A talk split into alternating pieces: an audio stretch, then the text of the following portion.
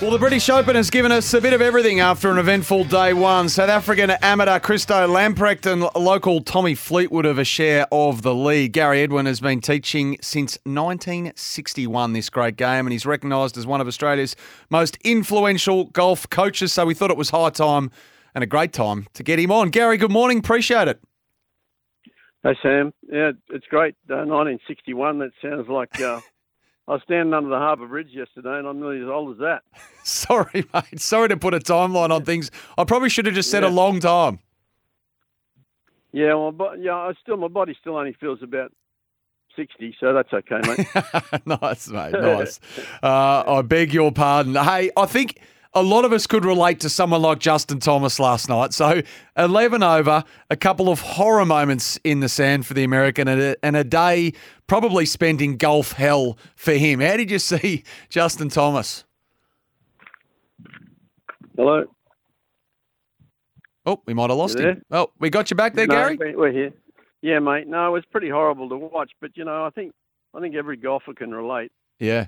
To those sorts of things happening, no matter what handicap they're off. But he's been having a bit of a struggle lately, and it's obviously going to put a bit of a dent in him from being one of the world's best players. But uh, you know, those bunkers are just so brutal, and um, I've been uh, to a lot of British Opens with my guys when they were playing Lonard and Pampling and and Senior, and and you know, you can just lose lose something just for a minute and take triples. So uh, the course. You'll see a lot of people, a, a lot of guys shoot under par, like probably 20 or so today. But then other guys will have 80s. It's uh, it's just the way that that English golf is. So, Gary, how would you go with everything you do, as we discussed? I mean, how do you approach a guy struggling, you know, mentally like Justin Thomas in, in this moment? Well, you know, they've got to go back to what worked before. And I mean, that's part of the coaching. My coaching philosophy has always been to go back to what works. And I've I've got models of their swings, senior and um, and Pamps and all those guys, Gavin Coles um, I've got models in there that we look at all the time, and when they get away from the, which is easy to do, to get away from the, the way that they should be swinging it, they've got to go back to the old stuff because we search for new stuff, and then we get in trouble. We go down that slippery track. Yeah. So he's he's got a lot of moves in his golf swing too. I mean, he he's a little guy that hits the ball miles, but he does have a lot of uh, a lot of things going on with his with his body angles and stuff. And he and, he, and when he when he starts mishitting it, it's uh, it's not pretty. I've always been fascinated, Gary, and I'm not involved in the game by any stretch, but how much time is put into the mental and psychological side of the of the sport, and and has that evolved over time? It has evolved over time, but you know, the mental side is obviously result based. You know, it's it's if you if you're performing and you're scoring, then your confidence. You can't buy confidence. yeah. It comes from your performance. But you know, when you look back to the old days, you, you had the guys that didn't do any of it, uh, your Nicklauses, your Watsons, your Normans, your Hogans. Um, they obviously had a very strong mind, but they didn't actually do have all the uh, the mental coaches and stuff. So the game's really evolved into uh, a huge area in that sense that they've all got a team of uh, physios, dietitians, mental coaches, and Rodney Pampling was was married to a psychologist, so he was sleeping with a psychologist. so, so he he had a with Angela. She was great. He had a head start, but um, some it's like I, I say it's like All-Bran. If you've heard of that, if you have if you eat it, you don't need it. Yeah. Uh, yeah. And uh, yeah, and so um, some people need more need it more than others, but they it is a big part of the game these days, and, and every every player has has someone doing the mental stuff with them. So your, I mean, your students, if I can call them that, uh, those who have worked uh, alongside you, under you. I mean, reads like a who's who. You mentioned Peter Senior, Rod Pampling, um, Peter Lonard. Uh, there's stacks yeah. of them there. What do you have a set of non-negotiables then when it comes to this craft? Because it's it's an inexact science in many ways, Gary, but do you have a set of non negotiables that you stick to when it comes to making perhaps good golfers great? Mate, it's all about ball flight. It's really it's really getting their body and their arms and hands to work so that they can be consistent because most people can I always say they can uh, up here you can play like Tiger Woods and you or you can play like Robina Woods you can be in the woods all day um, yeah. And it's a fine line. So, you know, the consistency rate to play four rounds like these guys are doing on courses that are set up so difficult for tournaments like this they have to have something that repeats under pressure and that they really don't have to think about that much. They've done so much of it when they Mm. train.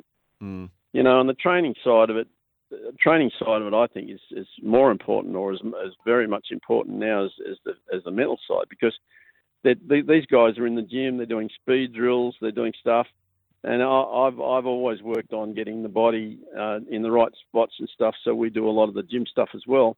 It's much more advanced now, and um, I, I think that um, that's that's more important for me to, to get your body and your arms to, to work um, under pressure because when the pressure builds, old stuff comes back, and you've got to know how to get rid of it.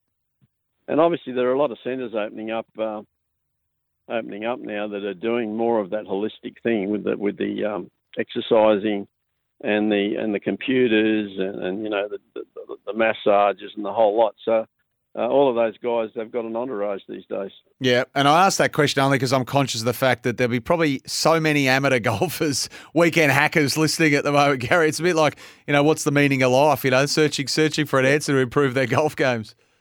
The Holy Grail, yeah. Yeah. Well, a lot of people, a lot of people want golf tips. You know, they they have tips from their friends and tips from pros uh, that are just one-off things that they should do in their swing. And I always, um, I always say that sort of coaching is a bit band-aidish, and uh, I used to call it "get Hitler and you've won the war." Yeah. but, Yeah. but but it's not that simple. You have to have some sort of structure, and you have to follow a plan. So you know, most most of my teaching has all been based on people who want to get better and who want to work at it, not people who just want to play better for the Wednesday comp.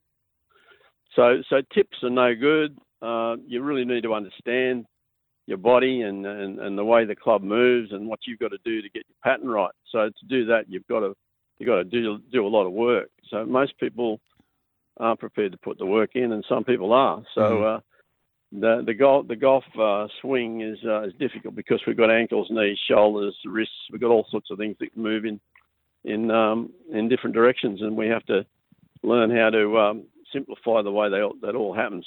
We're speaking of renowned, I've always been into. yeah, we're speaking of renowned golf coach Gary Edwin. Gary, I- I've got to ask you about these. Uh, you touched on the difficulty of Royal, uh, Royal Liverpool and how it's set up for, for major tournaments like this, but the pot bunkers, they are savage. Yeah, well, those plated ones that they've got, they're right through Ireland, Scotland, and, and a lot of courses in Europe, and and um, the difficulty with them is a lot of the time too that um, because you can hit a. I know that in our practice rounds over there, the guys that hit a shot off the tee, and everyone would go, "Oh, great shot! Well, good swing, great shot," and they get down there and it's in one of those bunkers. so the ball can bounce uh, different ways when it lands as well. So if they play if they play too conservatively and they try not to get in the bunkers, they can't really shoot low scores because it's too it's too, it's too negative. So when they when they go and start attacking holes, which they normally do on the other courses they play on, they can finish up in, in horrendous spots like we saw Rory this morning in that bunker, and he, uh, he actually got it up and down with the second one that he hit out of the bunker when he had his leg out of the bunker. Mm. Uh, but uh, the thing about those courses is they're, they're they're normally hard and fast and running, and that course at the moment is very green. When Tiger won in 206, I was there, and we played a practice round with Tiger, Rodney, and and Steve Williams, and um, and myself. We went around and played played a practice round, the whole round with Tiger, and you know the way they've got to plot themselves around because if you over attack, you you can you can make triples. So it's it's it's a pretty it's a negative sort of way to play. But that course then was browned off and hard as a rock. Tiger was hitting seven irons off the tee, four irons for his second, so he wouldn't get in uh, bunkers. Mm. You know, so uh, the course is very different now. But I think in the next couple of days, if the weather goes crazy, Yeah. uh, that course will go back to being just as hard and fast as it normally was. And that's why you'll see guys that can come out in the third round and get a good tee time when there's no wind blowing or something and shoot a low number. And then the guys that come out in the afternoon and shoot a high number. So it, it, it wouldn't matter whether you're five or six shots ahead in that tournament. You could still you could still lose on the last two or three holes. Yeah. They're talking heavy rain over there, torrential rain over the weekend, Gary. It's going to be pretty rough and ready potentially Saturday and Sunday over there. Yeah, it will be. I, I, I don't know whether. Yeah, I think Tommy Fleetwood's got a great chance. I've been liking the way he's going. I like the way he plays. He can hit the ball low. He, he can he can run the ball up. He's uh, he's putting very well. Mm. but uh, there's there's ten or fifteen guys that can probably win that. Yep. Hey, just bu- just before we let you go, speaking of bunker shots and legs out of the bunker, that, I was speaking of, about Christo Lamprecht before. One of his bunker shots went absolutely viral, Gary. I mean, he's six foot eight, and I don't reckon anyone else could have pulled it off apart from him. He was able to position himself like a praying mantis to get one ball out of one of those uh, one of Yeah. those traps. Yeah, I know. Well, he, it, it basically those guys are just athletes and they work out all the time. Uh, one of the things I was going to mention to you was um, there's a new new place opened up in Geelong. Brad Lamb's got the Golf Institute, and um, it's got that whole holistic thing. I went down and did the opening just a few weeks ago. It's the best facility I've I've seen uh, in the world for uh, for teaching players of all levels, and particularly the uh, exercise side of it. So uh, people want to get out there and have a look at that because it's a great setup. It's an indoor. He's got he's got seven uh, seven screens, TrackMan, and a gym and masseuses and fitting centre. And it's an unbelievable place. Yeah. So, uh, get along and have a look at it if you're down there. I'm glad you mentioned it. That indoor golf training and coaching in Australia. So where can people find it down there, Gary? If they if they want to get in touch. Yeah, well, they just go on the website and look for the Golf Institute. It's in Geelong, um, just not far from Barwon. Yep. And um, yeah, it's it's a massive a massive place, and he's got all the best staff there for for training. And he's got these he's got these springy things, which are a new thing for training. They're like bands, but they're springy things, and they they they, work on strengthening your body without lifting weights and doing stuff that's going to harm you. So it's good for uh, the average player or even older players as well, so they don't injure themselves playing golf. 'Cause a lot of people do injure themselves playing golf. Their elbows, their backs, when their swings are, when their body posture's not right. I'm glad you mentioned it, Gary. You beat me to the punch, but it's a multi-million dollar facility. It's got high-tech training uh, facilities, a coaching, the conditioning centre as well. It only opened in Grovedale, uh, what, about 11 days ago now on the 10th of July. So get yourself along and, and check it out. Gary, absolute pleasure to have you on, mate. Um, loved your insights and thanks for taking the time to join us. Okay, mate. Great talking to you, Sam. There's Gary Edwin there. Knows a thing or two about the sport. We need to take a break on the captain's run. Back shortly.